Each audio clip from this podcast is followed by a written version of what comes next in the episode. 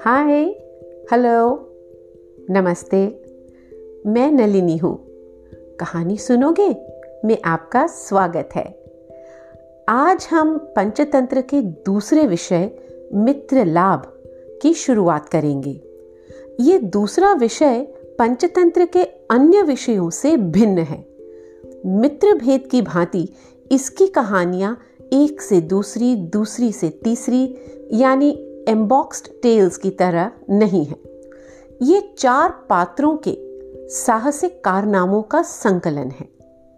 कौआ जो एक मेहतर है, हवा में उड़ने वाला और ऊंचाई पर रहने वाला जीव है। चूहा, जो एक छोटा सा जीव है, धरती के नीचे बिल बनाकर रहता है।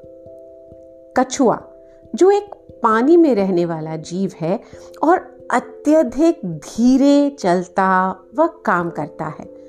और एक हिरन जो अनेक जीवों का शिकार है और धरती पर विचरण करता है। इस विषय की कथाएँ मित्रता मिलजुल कर काम मिलजुल कर काम करना और संधि पर केंद्रित हैं। हिरण्यका यानी चूहा, लघु पतंगा कौआ मंधारक, कछुआ और चितरंगा, हिरण। ये चारों ही ज्ञानी विद्वान हैं। ऐसे ज्ञान के ज्ञाता जो केवल पुस्तक ही नहीं, बल्कि ऐसा जो दैनिक जीवन जीने में भी काम आए, एक सही रवैया। वे अपना अपना जीवन जीते, किंतु रोज तालाब किनारे मिलते और अनेक विषयों पर चर्चाएँ करते। धर्म, अर्थ, नीति, उनका समुदाय प्राचीन ऋषियों के आश्रम की तरह था। पशु पक्षियों का आपस में बात करना भारतीय साहित्य में ऋग्वेद के समय से देखा गया है। दुनिया की अनेक प्राचीन सभ्यताओं में देखा गया है और माना भी गया है कि गैर मानवीय जीव, जैसे पेड़ पौधे पशु पक्षी सभी में कुछ अलौकिक शक्तियाँ होती हैं। एक विशेष प्रकार का ज्ञान, एक पवित्रता माना जाता है कि मानवीय और गैर मानवीय जीवों में कोई अंतर नहीं। सभी उस अनंत शक्ति का हिस्सा हैं। विष्णु शर्मा, तीनों राजकुमारों, वासु शक्ति, अनंत शक्ति और उग्र शक्ति को मित्र लाभ की कथाएँ सुनाना शुरू करते हैं।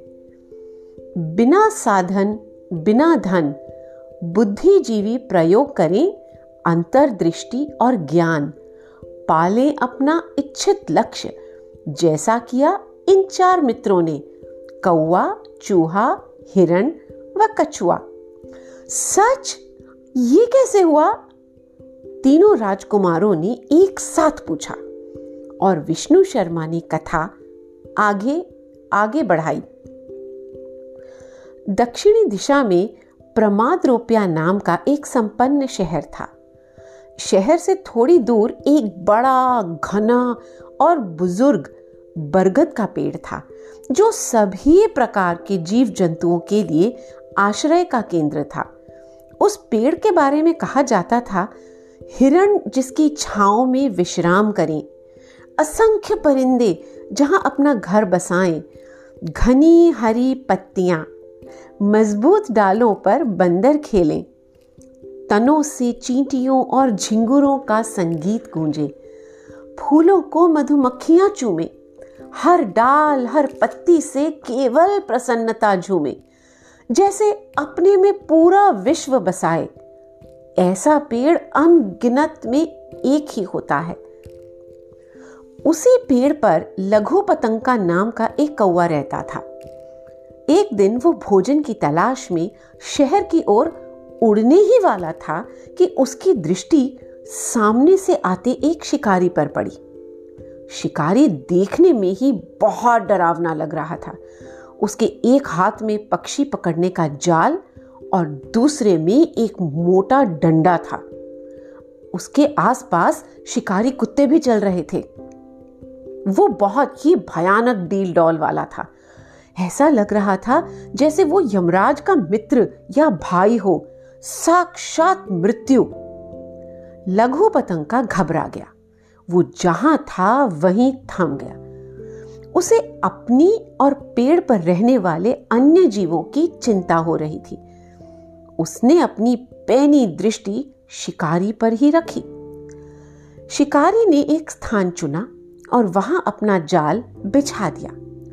ऊपर से पक्षियों को आकर्षित करने के लिए दाना भी डाल दिया और स्वयं थोड़ी दूर जाकर छिप गया। आसपास के पक्षियों ने लघु पतंका का इशारा देख लिया था कि यह दाना खाना नहीं है। उसी समय कबूतरों का राजा चित्रग्रीव अपने सेवकों और अनुयायियों के साथ उधर भोजन की तलाश में उड़ता उड़ता आया। लघु पतंका की चेतावनी भरी दृष्टि को अनदेखा करके चित्रग्रीव और उसके सेवक सभी दाना खाने शिकारी के जाल पर बैठ गए। जाल पर बस बैठने की देर थी कि चित्रग्रीव और उसके साथ के सारे कबूतर जाल में फंस गए। अब इसमें चित्रग्रीव की भी क्या गलती? ये तो दुर्भाग्य से हो गया। रावण जैसा विद्वान कैसे भूल गया कि पराई स्त्री को चुराना कितना गलत था? राम भी कैसे नहीं समझ पाए कि स्वर्ण मृग एक मिथ्या है? युधिष्ठिर भी जुए का शिकार हो गए। एन मौके पर ही कैसे बुद्धि साथ छोड़ देती है? शिकारी ने जैसे ही देखा कि उसका बिछाया जाल अपना काम कर गया, वो खुशी खुशी अपना डंडा ऊँचा उठाए, जाल की ओर बढ़ने लगा। चित्रग्रीव जाल में पकड़े जाने के कारण बहुत चिंतित था। उसे अपने साथियों की चिंता थी, परंतु उसने धैर्य नहीं खोया और अपने साथियों से बोला, मुसीबत के समय में भी यदि हम अपने को संभाले रखें तो एक साथ इस चुनौती से जूझ पाएँगे। डरो नहीं, मुझ पर विश्वास रखो। हमें एकजुट होकर काम करना है। इस जाल को एक साथ लेकर उड़ना है। यदि एकता से काम नहीं किया तो मृत्यु निश्चित है। एक पेट और दो मुँह वाले भरुंडा पक्षियों के समान हम सब भी मृत्यु को प्राप्त हो जाएँगे। भरुंडा पक्षियों के साथ क्या हुआ महाराज? बाकी कबूतरों ने पूछा। चित्रग्रीव ने कथा सुनानी शुरू की। एक तालाब के किनारे भरुंडा जाति के विचित्र पक्षी रहते थे। प्रत्येक पक्षी के दो मुख और एक पेट था। एक दिन तालाब किनारे घूमते हुए एक पक्षी को एक अमृत समान मीठा फल मिला। एक मुख ने उस फल को चखा और बोला आ, कितना मीठा फल है ये। आज तक मैंने अनेक फल खाए हैं, लेकिन इतना स्वाद कोई नहीं था। न जाने किस अमृत बेल का फल है ये। ऐसा कहते कहते वो मुख उस फल को पूरा का पूरा खा गया। दूसरा मुख उस फल का स्वाद लेने से वंचित रह गया। जब दूसरे मुख ने इस बात पर अपनी नाराज़गी दिखाई तो पहला मुख बोला, अरे, तुझे क्या करना है चक्कर? हमारा पेट तो एक ही है ना। फल उसमें चला गया, तृप्ति तो हो ही गई होगी। दूसरा मुख उसी दिन से विरक्त हो गया और अपने तिरस्कार का बदला लेने की ताक में रहा। एक दिन उसे कहीं से एक विशैला फल मिल गया। उस फल को पहले मुख को दिखाते हुए वो बोला, इसे देख, मैं इसे खाने लगा हूँ। पहले मुख ने उसे रोकने का प्रयास किया, बहुत रोका, किंतु दूसरा मुख विषैले फल को खा गया। दोनों का एक ही पेट होने के कारण फल खाते ही दो मुख वाला यह पक्षी मर गया। इसीलिए मैं कहता हूँ, चित्रग्रीव बोला सफलता के लिए एक मत से काम करना आवश्यक है। अपने राजा की बात से प्रेरित होकर सभी कबूतर पूरी शक्ति और जीने की इच्छा से ऊर्जा पाकर जाल को लेकर ऐसे उड़े जैसे धनुष से बाण निकलता है। शिकारी भी कबूतरों की ऐसी हरकत देखकर आश्चर्यचकित रह गया। उसने मन में सोचा जब तक ये पक्षी एकजुट उड़ रहे हैं, शायद ये मेरी चंगुल से बच जाएँ। पर एक बार इनमें असहमति हुई तो ये पक्का मेरा शिकार बनेंगे। देखता हूँ कहाँ तक उड़ पाते हैं ये। इसी विचार से शिकारी ने भी कबूतरों के इस झुंड के पीछे भागना शुरू किया। जैसे ही चित्रग्रीव ने देखा कि शिकारी उनके पीछे पीछे आ रहा है, वो अपने झुंड को ऊँचे पहाड़ों और घने पथरीले रास्तों के ऊपर से ले जाने लगा। लघु पतंग का ये सारा घटनाक्रम देख रहा था। चित्रग्रीव की युक्ति और शिकारी के उसका पीछा करने के व्यर्थ प्रयास। अब आगे क्या होगा? इस जिज्ञासा के कारण लघु पतंका ने भोजन की तलाश में जाना छोड़ इन दोनों का पीछा करने का निश्चय किया। इतना सज्जन राजा और ऐसा भयानक शिकारी, देखते हैं आगे क्या होता है। कुछ समय तक कबूतरों का पीछा करने के बाद शिकारी समझ गया कि अब वो उनको नहीं पकड़ पाएगा। वो अपने आप से बुड़बुड़ाने लगा, यदि कुछ नहीं होना तो नहीं ही होगा, और अगर होना है तो कोई रोक नहीं पाएगा। यदि भाग्य में नहीं लिखा तो हाथ आई वस्तु भी हाथ से निकल जाती है। और तो और अपने साथ और चीज़ें भी चली जाती हैं। एक तो हाथ से इतने सारे पक्षी चले गए और साथ के साथ मेरा इतना अच्छा जाल भी ले गए। शिकारी निराश होकर वापस लौट गया। जब चित्रग्रीव ने शिकारी को वापस जाते देखा उसने बाकी कबूतरों को दिलासा दिया और कहा, शुक्र है, अब हम बिना किसी भय के शांति से आगे का रास्ता तय कर सकते हैं। शिकारी तो लौट गया लगता है। हमारे लिए यही सही होगा कि अब हम उत्तर पूर्वी दिशा में उड़े, जहाँ मेरा प्रिय मित्र हिरण्य हिरण्यकार चूहा रहता है। वो हमें क्षण भर में ही इस जाल से मुक्ति दिला देगा। वो जाल कुतरने में माहिर है। जाल से मुक्ति पाने की इच्छा में सारे कबूतर पूरी ऊर्जा से उड़ने लगे और जल्द ही हिरण्यका के किले नुमा बिल के पास पहुँच गए। हिरण्यका का बिल सचमुच किसी शासक के किले से कम नहीं था। भागने के लिए अनेक सुरंगे जगह जगह पर सुरक्षा यंत्र और बचाव के साधन इतने सारे कबूतरों का एक साथ जाल को लेकर धरती पर उतरना बिल्कुल किसी भूचाल के समान था। धरती की इतनी कपकपाहट से हिरण्य का डर गया। ये, ये क्या हो रहा है? चित्रग्रीव ने बिल के मुख पर जाकर अपने मित्र को आवाज़ लगाई। मित्र हिरण्य का बाहर आओ मित्र। देखो देखो मुझ पर यह कैसी विपदा आ गई है। हिरण्यका ने अपना नाम तो सुना, परंतु सावधान होकर वहीं रहा और अंदर से ही प्रश्न किया, मित्र, तुम कौन हो? यहाँ कैसे आना हुआ? तुम किस विपदा में हो? बताओ। मैं हूँ तुम्हारा पुराना मित्र चित्रग्रीव। बाहर से आवाज़ आई, कबूतरों का राजा। मित्र, जल्दी करो और बाहर आओ। अपने प्रिय मित्र चित्रग्रीव की आवाज़ सुनकर हिरण्यका के पूरे शरीर में खुशी की लहर दौड़ गई। उसका हृदय शरीर के भीतर से ही खुशी से कूद रहा था। वो दौड़ता हुआ अपने बिल से बाहर निकला। अपने मित्र और उसके सेवकों और साथियों को जाल में फंसे देख हिरण्यका का चेहरा फीका पड़ गया। ये क्या हुआ मित्र? कैसे हुआ? उसने उदास और परेशान स्वर में पूछा, अब क्या बताऊँ मित्र? चित्रग्रीव बोला, कब, कहा, क्यों, कैसे, किसने, किसके साथ, किसके लिए?